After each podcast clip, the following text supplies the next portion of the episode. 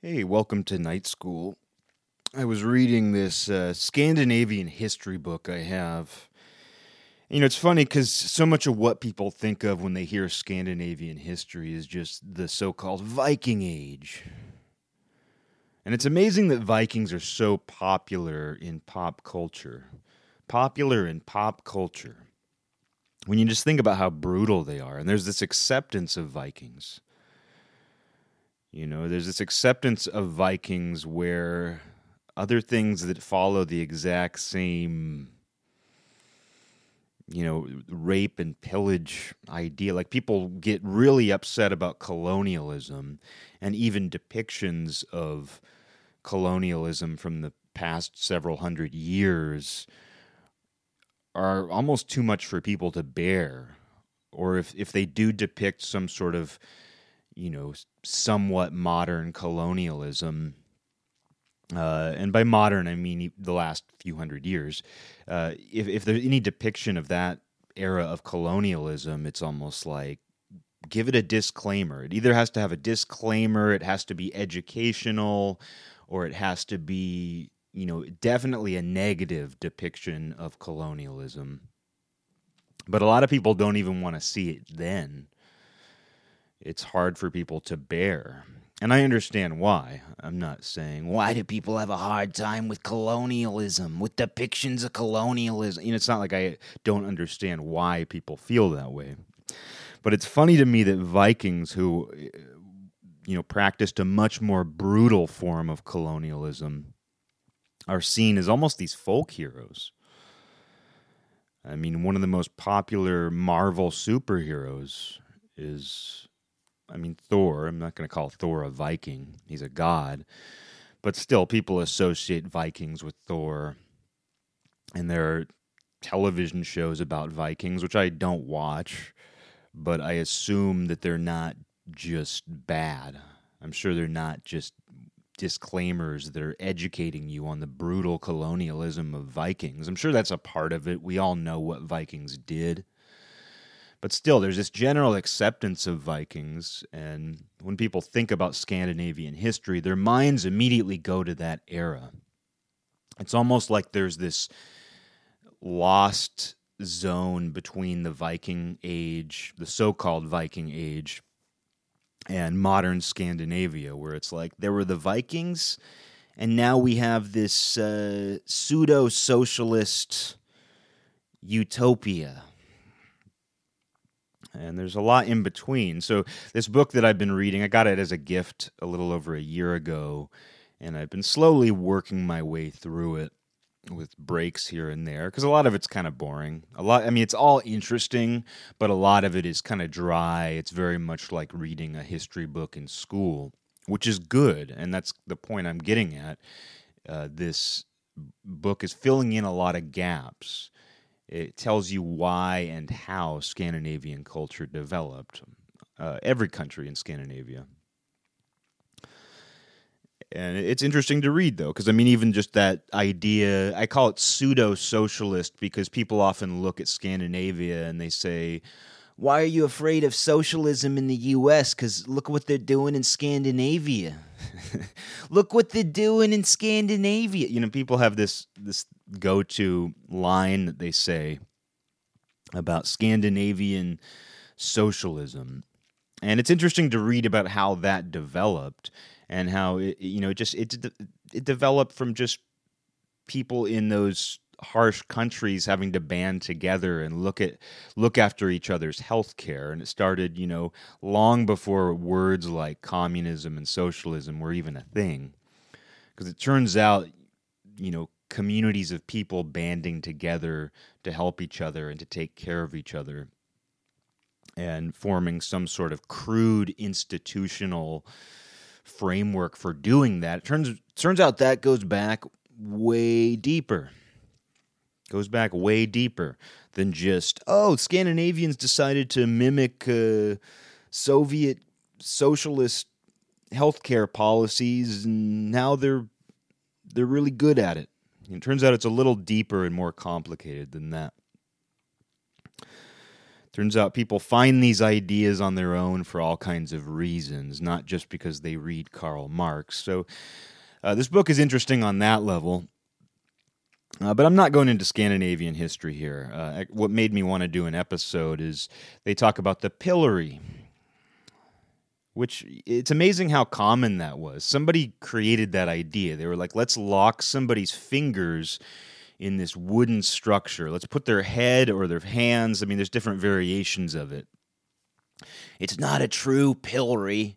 It's not a true pillory if it doesn't if if their fingers aren't locked in it. No.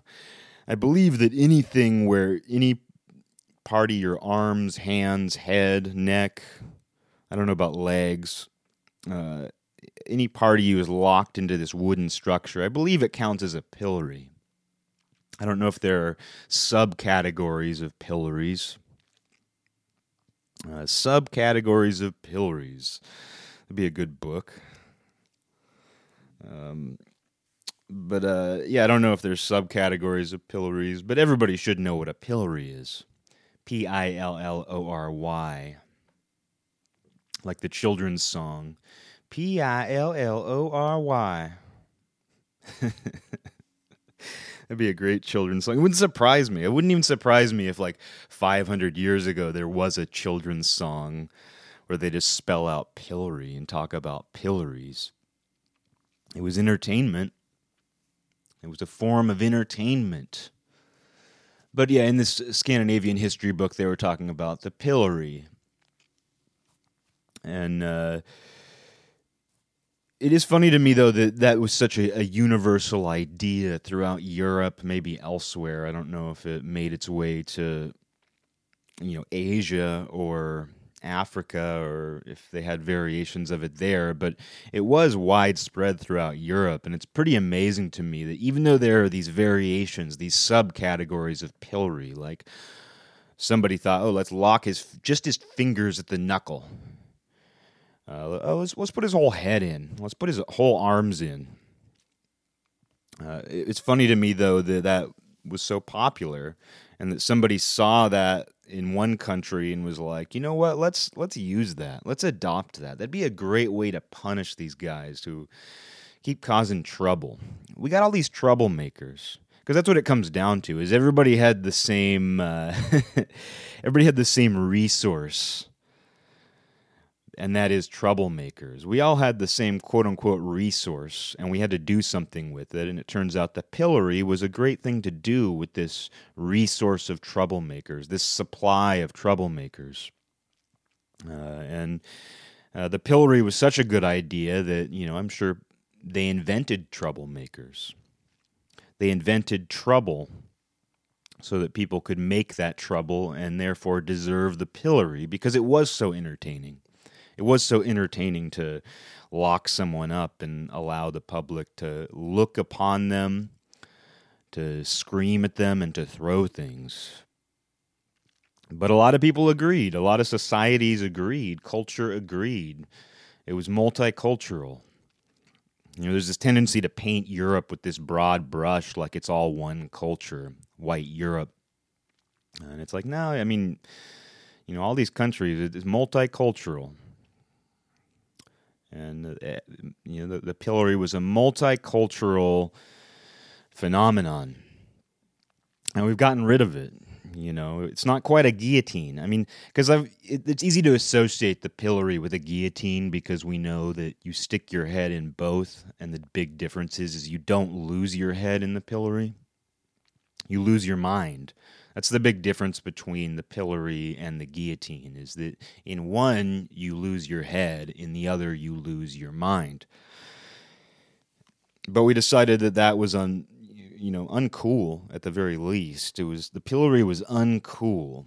Lock them in a cage, lock them in a, in a tiny cage where they're going to be subjected to all kinds of inhumane treatment. But the pillory, no lock them in, in a tiny little cage where they just have room for a bed and a toilet. But, you know, if you lock them in a pillory, that's not cool.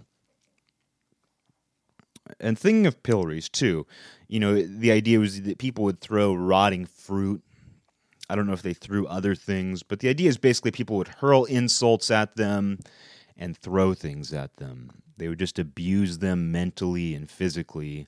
And I don't know if, you know, I don't know if you were like would you get in a pillory if you threw something that would hurt the guy? Like if you threw a rock because i mean the idea is that the, the guy's locked into this pillory and you're not trying to hurt him physically too bad. I mean i imagine being bent over and i mean let me just say that real quick. Even though it's this thing where you're like upper body parts of your upper body are locked in i don't know if your legs i think there were some where your legs might be too and you're in this kind of weird position where your legs are like sticking out and your body's just kind of sitting there but i know a lot of them forced you to stand uh, but I don't know. Uh, they tend to it tended to be an upper body thing. Your upper body is locked in, uh, but anyway, yeah, I don't know if there were rules about like what you could throw. Like if you threw a rock, would you then get put in the pillory yourself? Because a rock could really hurt somebody. Not that food wouldn't hurt them at all, but still, the idea is to throw things that would humiliate them, disgusting things that would humiliate them and uh, damage them psychically. But you, you know, the punishment wasn't to kill them or to maim them that I know of. So it's not like people threw rocks or anything that would severely hurt the person. But I don't know if there were social rules about the pillory either. You know, were the was the public limited as far as what they could throw at them? I doubt they were limited as far as what they could say. They could probably say anything. And um, more often than not, I'm sure that was just making noises Ooh, you know, what kind of noises do you make at someone who's in the pillory? And do you know why they're there? Is it well known to everybody in the public, in the town square, why they are there? Is it well known? That's part of the children's song, Pillory, that I was singing earlier. It's like, when someone is pilloried in the town square, does the public know why they're there? P I L L O R Y. I should write children's songs. The Pillory song. Let's sing the Pillory song. Uh, but uh, yeah, I don't know what kind of standards, what kind of rules were there as far as public conduct surrounding the person who was pilloried. I just have to imagine that they couldn't decide to maim that person or to, to really hurt them. Um, but uh, people thought it was a good idea to put people in there, put them in the pillory. Um, but uh, it made me think about like I don't know when that went out of use. I don't know when they decided that the pillory is no longer acceptable. Because it does seem really bad. I mean, the idea of being in one seems really bad. The idea of seeing someone in the, you know, imagine going downtown and walking by City Hall, and on on City Hall steps, there's just somebody in a pillory, and you feel compelled to make a noise at them or to say something to them. And I mean, do you insult them very specifically? I mean, do you hurl an insult that's very specific about like, you know, you're bald, you're fat, you're uh, you're ugly. You know, do you say something like that to them? Do you say something to them about their crime, assuming you know it? Or do you just make noises? Because my idea of it is, you know, I feel like in when I've seen pillories in movies and stuff, it's just a crowd of people jeering and making noises. Uh, but what noise do you make at somebody who's in that? You know, is it just something that is it is it a noise that you didn't know you could make until you actually see somebody in a pillory, and then that noise just comes out of you? It becomes activated. Oh yeah, seeing somebody in a pillory, it act it activated this noise I didn't know I could make. But it had me think about yeah, the the pillory has gone out of use there is no longer a physical pillory that we put someone in in the public square. But I do feel like that idea is still there. And when we do try to attack people and drag them down publicly, celebrities in particular, politicians and celebrities, there is this sort of metaphysical pillory that we put them in.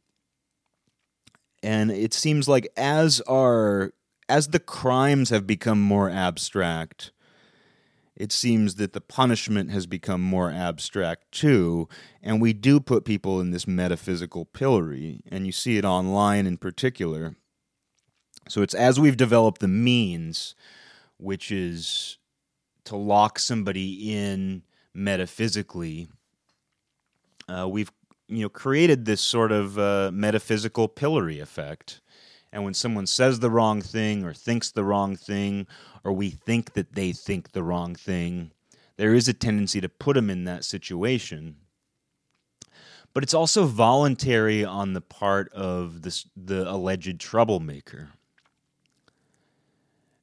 It's also there's also a voluntary aspect to this, and you can see it online where you know someone has to create an account to post things online. They have to voluntarily step into the public sphere, even if they're not a public person. You know, anybody who ends up in this position where they are getting you know where they've been placed in some kind of metaphysical pillory and i don't know what else to call it i was it's not a psychic pillory because it's involving actual communication it's not all just going on inside people's heads even though the effect is very much psychic even though the effect is very much internal and psychological and there is something going on that's unspoken it's very much based on real communication so even though the pillory itself isn't real, uh, everything else about it is. Everything else about it is tangible, even if it's not physical. But I don't know what else to call it other than the metaphysical pillory, because we know what a physical pillory is. So, what's another way of looking at this? And it's a metaphysical pillory, but it is somewhat voluntary. You know, and if it's not voluntary, you know, putting yourself in the metaphysical pillory isn't so much voluntary as the possibility is. It's like people enter this public sphere where they know that that's one possibility. It's one possibility if you're willing to be provocative, for one. And I don't think that people should be I don't think the response to people should be to put them in this metaphysical pillory. I don't think that that is the proper response. But it does seem to be something that's ingrained in us. And the fact that we do attack people on Twitter, we, meaning me, of course, I'm including myself in that we. You should just see me on Twitter. You should just see me going wild at people on Twitter. No, when I say we, I mean all these people who are doing this. So I don't know why I'm including myself in that. Because we're all connected, man. If everybody's doing it, I'm doing it too. No, but uh, the the way that we do attack people online, the way that people do act in comment sections, the way that people do respond to public figures or anybody for that matter who does the wrong thing, in some abstract way. The way that we respond to that is very much the same as people. It's very much the same response that people had to somebody who was in that old time medieval physical pillory. And when you see some of these things people say, they aren't really that much different than just making a sound. They might have typed something they they might have typed something. I mean, sometimes they just use you know emoticons, emojis, whatever. But uh, sometimes they just post an image. They'll respond to somebody with a a GIF of a reaction. So it's not really that much different than people just making noises in response to somebody in the town square who has been pilloried. And so it's really not that much different, even though you don't have this wooden structure. And so th- that tells me not like like rather than have this come across like I'm deeply criticizing all of these people for responding this way. I'm looking at it more from the perspective of, oh, this is what people do. This is what groups of people do. This is what it's weirder now because it's not just you know a community of people in the town it's this weird you know these sub communities, kind of like how you know there. I'm wondering if there are subcategories of pillories. I mean, there certainly are subcategories of pillories because there are different kinds of pillories. Uh, but there are these sub communities of people that some of them intersect, some of them are separate, uh, you know, and so things have gotten weirder in that way too, where it's not just the people of the town jeering and abusing and throwing things at a person fr- from within their own community who has done some perceived wrong. It's you know, it's way more complicated than that now with the metaphysical pillory. You know, and the reasons why people try to put somebody in that invisible pillory are much different. And let's see how many times I can say the word pillory in this episode. Let's see how many times. I'm not going to count, but I would love it if somebody did. It's a great, you know, interaction thing. It's a great interactive game that you can play. Um, Count how many times he says pillory. And let's put him in the pillory if he says it too many times. You've been placed in the pillory for using the word pillory too many times on your podcast about pillories. Place him in the pillory for saying the word pillory. That's kind of where we're at, though. I mean, that doesn't feel that much different than the reasons why people are put in the metaphysical pillory. It is for saying words, it is for saying the wrong word, or you know using or or trying you know it's it's not even using the using a word it's just you know it's how you're perceived but so much of it is just based on pure communication. I guess that's what i'm getting at. It may not be for saying a certain word but it's you know how people perceive the way you are communicating is the reason why you were placed in this metaphysical pillory. But as i said there's a voluntary aspect and some people actually want to be placed in it because it's attention and people want attention. And i wonder if people in the middle ages who were placed in the wooden physical pillory. I wonder if some people wanted that too. I bet they did. I bet there was somebody who enjoyed it. I bet there was some guy, some thief, somebody who stole something who didn't even want to steal. They just wanted to be placed in the pillory. They were like, you know, people aren't noticing me enough. I'm going to steal an apple so that they so that I get some attention. It's almost like a fetish. And why is that not a fetish? People are into bondage and all this, you know, BDSM stuff. You know, where are all the pillories? You know, where are all the pillories with all these, you know, adventurous, uh, deviant people? I mean, I, I say that it's probably there somewhere. Somebody's got one. Somebody's got a dungeon, a pleasure dungeon with a pillory in it. Somebody's got it. But you know, there were people way back hundreds of years ago who, you know, voluntarily did something that they knew would require that punishment so that they would be placed in the pillory. You know that they somebody did that, but now people are certainly doing that because it is a path to attention. And the thing is, I, I feel like people keep themselves in it once they're in it. There are people who do things to, you know, get that kind of attention and get that kind of public outcry. And because these avenues exist, you know, because because it's possible to say these things and to have people react the way they do instantly and the fact that we are so connected in this strange way in this world today with the internet with phones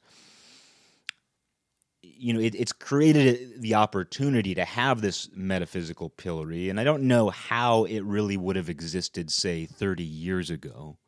Like, I'm trying to think of the 1980s and ways that this metaphysical pillory could have existed then. You know, maybe through gossip columns, you know, the news. I mean, it definitely wasn't as direct. Letters to the editor I mean, there were definitely controversies. There was definitely public outcry, but I think I think things were forgotten easier, and engagement would die down. But now people have the opportunity to stay connected, and people have the opportunity to keep themselves in that pillory. They can keep doing it to themselves, and I'm not blaming them necessarily because I think people are unfairly put in that position too. But as I said, it's when you participate in all this stuff, all this stuff, this stuff, participating in this stuff. Uh, when you're participating in all this stuff, it's like you know that that is one possibility. It's like you're playing a game where you know that is one possibility. And unfortunately, this game is just this weird feeling of needing to be a part of it. You know, it's this need to communicate. Because that's what it all comes down to. It's this need to communicate that opens up the possibility of being punished in this way. Uh, but it does seem like there was this window of time where physical pillories were outlawed, but the metaphysical pillory didn't really exist yet. And I would have to look and see when pillories stopped being used officially. How come we don't celebrate that day? This is the day that pillories were, the last pillory was used. The last fella was taken out of the pillory, and we never used it again. And I've seen a real pillory. I went to England as a teenager, and I don't remember though if it was because I went to the East Coast too as a teenager, to the you know Washington D.C., Virginia, that area, and I saw some you know colonial things. I think it was in England though that I saw a pillory. I hope it was in England. Although the idea of an American pillory, there's something there. I like the idea of an American pillory. But I've seen a real life one that's been preserved, but I'd be curious when the last one was put in use in the Western world and why we don't celebrate that day. Uh, because it turns out we were just waiting for an opportunity to create this metaphysical version this metaphysical subcategory because that's part of the subcategory. If we have subcategories of pillories, you know, ones where you lock your fingers in, ones where you lock you know your wrists, ones where you lock your head and your arms. We also have the metaphysical one. It's just one subcategory of the pillory. So it's just that our our subcategories continue to expand, um, even though the physical structure itself is no longer in use. But I do like that I've seen one. I like that I have. I can't remember if they allowed you to put your head in it. I want to. I feel like there's a photo of me out there with my head in a pillory. I'd have to go through the the family photo collection, but I feel like you were allowed to do that. And it's funny too because there's those things that we at like uh, fairs and pumpkin farms they have those wooden structures with the head cut out and you stick your head through it and it looks like your face is on like a scarecrow's body or uh, any, anything. They have endless variations of these things, but just the one that comes to mind is they'll have like a painting of a bunch of scarecrows or you know Halloween sort of characters, and the face is cut out, and you stick you and everybody else sticks it through, and sometimes there's like a baby character, so that you know an adult can stick their face through and it looks like they're a baby, although it really doesn't. It just looks like somebody sticking their face through a wooden structure that's painted at a fair or a pumpkin patch. Uh, but that's sort of a version of the pillory. That's sort of a version of the voluntary pillory. But it's the photo op pillory. It's the fun photo op pillory. Make yourself look like you're a scarecrow which, when you think about the real pillory, the punishment pillory, it's sort of forcing someone to be a scarecrow too. It's like you got to stay right here, and birds can perch on you, and uh, and you're you serve as a warning to everybody. You serve as a cautionary tale. You think about people being cautionary tales. Oh, that's the guy who drank too much.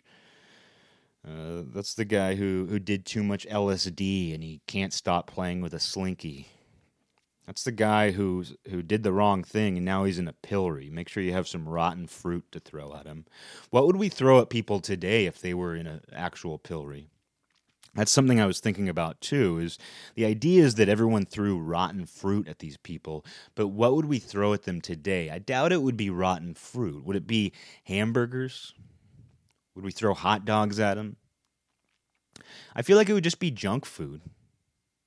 You know, it can't be anything that would physically hurt them because that kind of defeats the whole purpose of the pillory. You're not supposed to maim them, to my knowledge. Uh, but what would we throw at them today? I feel like it would be the same things that people litter. The same things that you see as litter on the side of the road, the same sort of food, fast food, I think in particular, would be one of the things we throw at them. I'm just imagining a hamburger still in the wrapper or just partially in the wrapper. Like, you know, when someone like doesn't take the hamburger completely out of the wrapper, they leave it about halfway in because they don't want to put their fingers on the actual hamburger, so they like leave it halfway in the wrapper. I imagine people would throw hamburgers that way a partially wrapped hamburger. What are we going to throw at this guy in the pillory? A partially wrapped hamburger. We suggest a partially wrapped hamburger.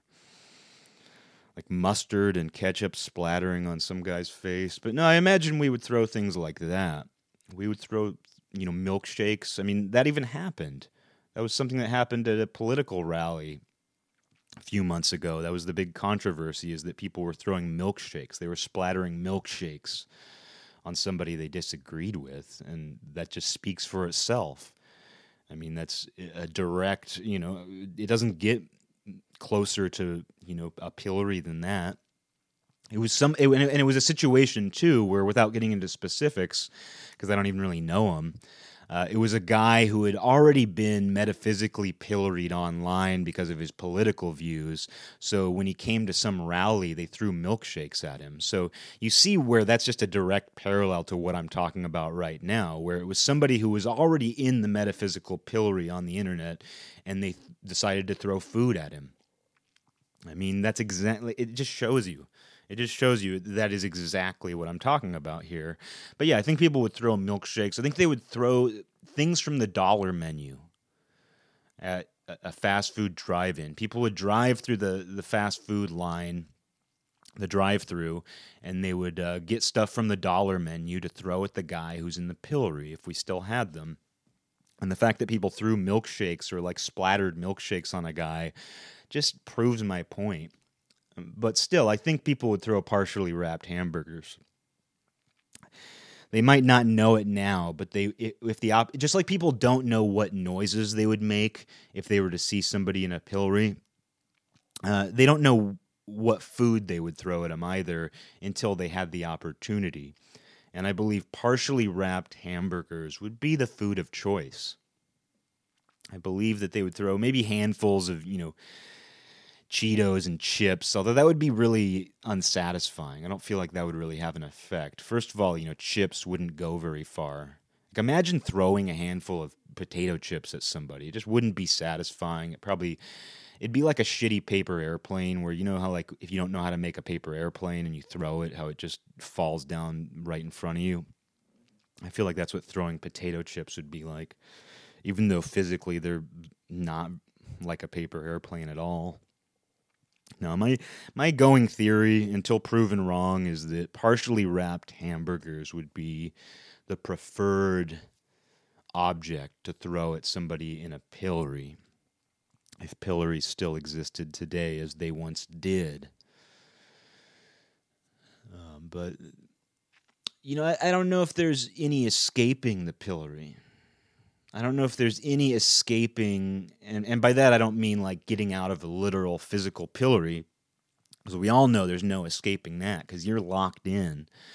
But I wonder if there's any escaping that basic idea, because as I'm talking about, we've created this new invisible form of pillory that people sometimes willingly step into, but that people, you know, crowds force people into too based on their reaction. Like as I said, abstract crimes require abstract punishments, but the structure is still there. Even though it's not physical and it's become metaphysical, that structure of the pillory is still there. And I wonder if there's any escaping that. As long as we have communities, as long as we have crowds, as long as we have a need to react to the way people behave, uh, you know, I, I wonder if there's any escaping that basic format. And as new technology develops and as we mutate and morph mentally and physically, hopefully physically, uh, you know, because it's like if we grew an extra set of arms, You know, we'd we'd find a way to we we just have to build new pillories to accommodate that. You know, imagine if you came across that, a four armed pillory. That'd be a new subcategory of pillories. If, like, we discovered some undiscovered ancient civilization in some part of the world and we, we found towns that they had abandoned. We found the ruins of some town they had lived in, some village, and there was a pillory there and it had slots for four arms. It'd really make you wonder were there four armed people here? But that's a thing that if humans did grow extra arms, we'd just add more slots to the pillory. And as we become these much more mental creatures, I don't know if that's true. I don't know if we're becoming more cerebral. I don't know if we're becoming more psychically oriented but I do know that this increased communication, this increased capacity for communication, these new means of direct communication, uh, I do know that those have evolved to accommodate. Those have, I don't know if accommodation is really the right word. We're going to provide you with uh, suitable accommodations we're going to accommodate you by placing you in a pillory. We're going to provide you with accommodations. And by that, we mean extra slots. But we've created these extra mental slots. I think that's what I'm getting at. Is so, you know, we haven't grown an extra set of arms. Therefore, we didn't find the need to add extra arm slots into our physical pillories. But I do feel like our minds have created these new slots and those slots have been placed in it's not that our minds have new slots our minds have these new dimensions or these new elements and as our minds have developed these new elements we've had to create new slots for the metaphysical pillory or just the existence of the metaphysical pillory itself is a bigger slot into which these new elements of our mind now fit uh, and we have new subcategories. You know, so it's pillories are not extinct. They're still around. I think that's what I'm getting at in all of this. Uh, but you know, as we develop new categories and new slots, you know, I wonder whether there will be a point where we don't have some form of this. It might be invisible right now, and maybe that's one step further on us getting rid of it, but it doesn't seem like we're getting rid of it anytime soon. The basic idea behind it still seems to have a function.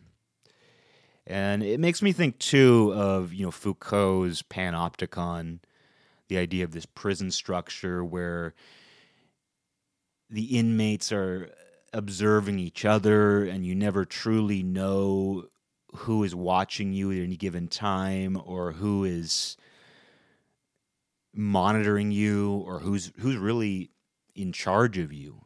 You know, the idea of the panopticon, I recommend looking that up because it's really a great metaphor for the way the internet has developed, the way all of these things have developed. Because uh, I, I feel like the internet is just uh, kind of an old fashioned word now.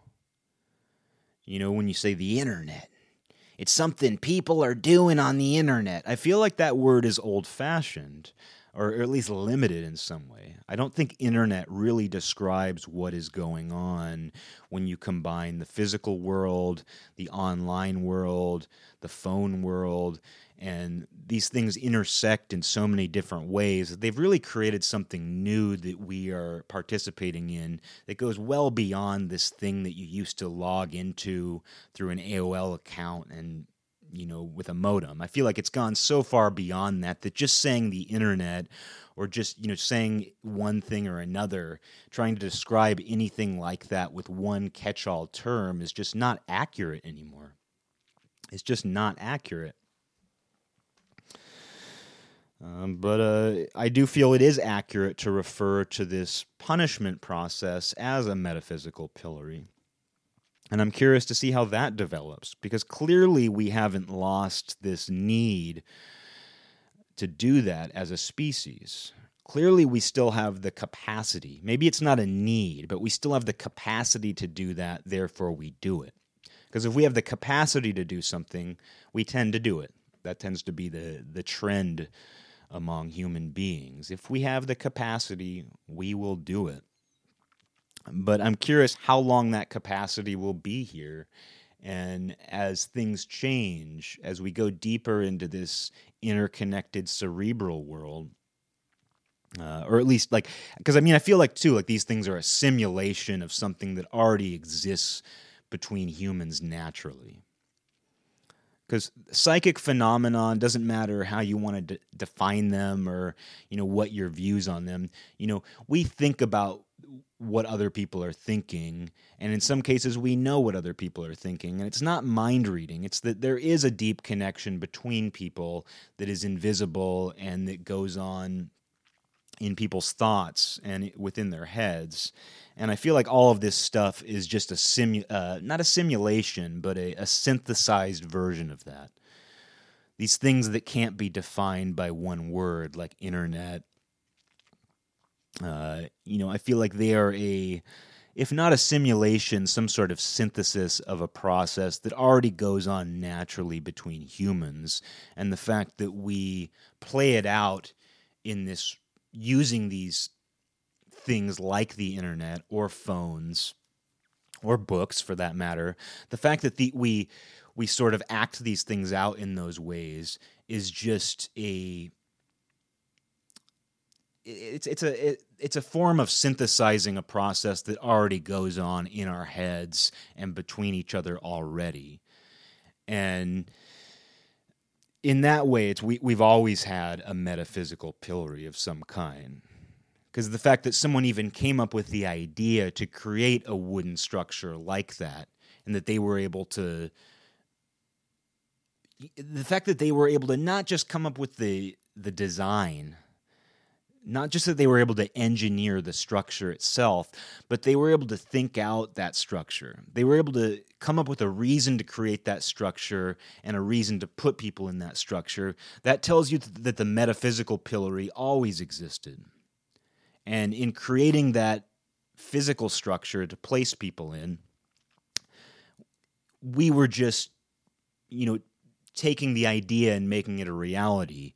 And so now we're back at a point where we're just acting out the idea again. So it's like at some point we we just had that idea where, you know, the community turned on somebody. The community decided to single somebody out, whether it was deserved or undeserved you know both are both happen you know people end up in pillories for both deserved and undeserved reasons uh, but people were acting out the idea of that much earlier on and so they created a physical way to act the idea out and now we're back to just focusing on the pure idea and we don't even realize we're focusing on it so the physical pillory itself was some synthesized version of something that was already going on in the way that humans treat each other and communicate on a communal level.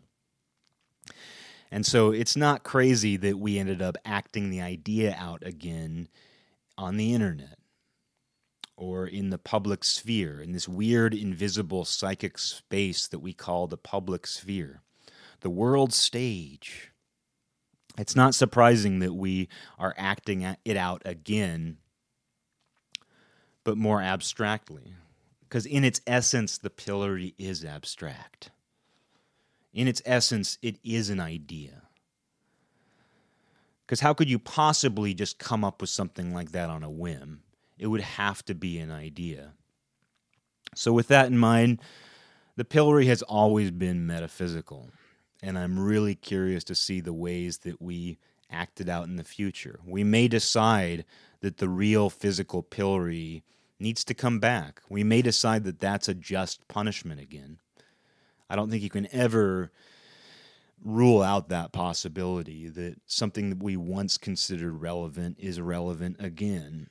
So you may be seeing pillories in 10 years. And don't say, uh, don't blame me. Don't blame me if you see a human being in a pillory in America in 10 years. Don't blame me if you feel this sudden compulsion to throw a partially wrapped hamburger at a person in a pillory in 10 years. Don't blame me. I'm just the prophet. I'm the pillory prophet. And when your kids are going around singing P I L L O R Y, again, don't blame me. I'm just the pillory prophet.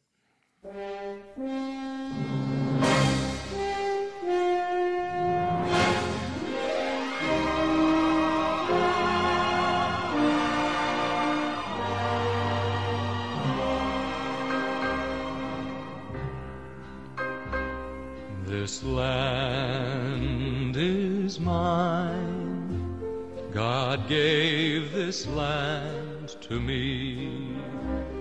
This brave, this golden land to me. And when the morning sun reveals her hills and plains, I see a land where children.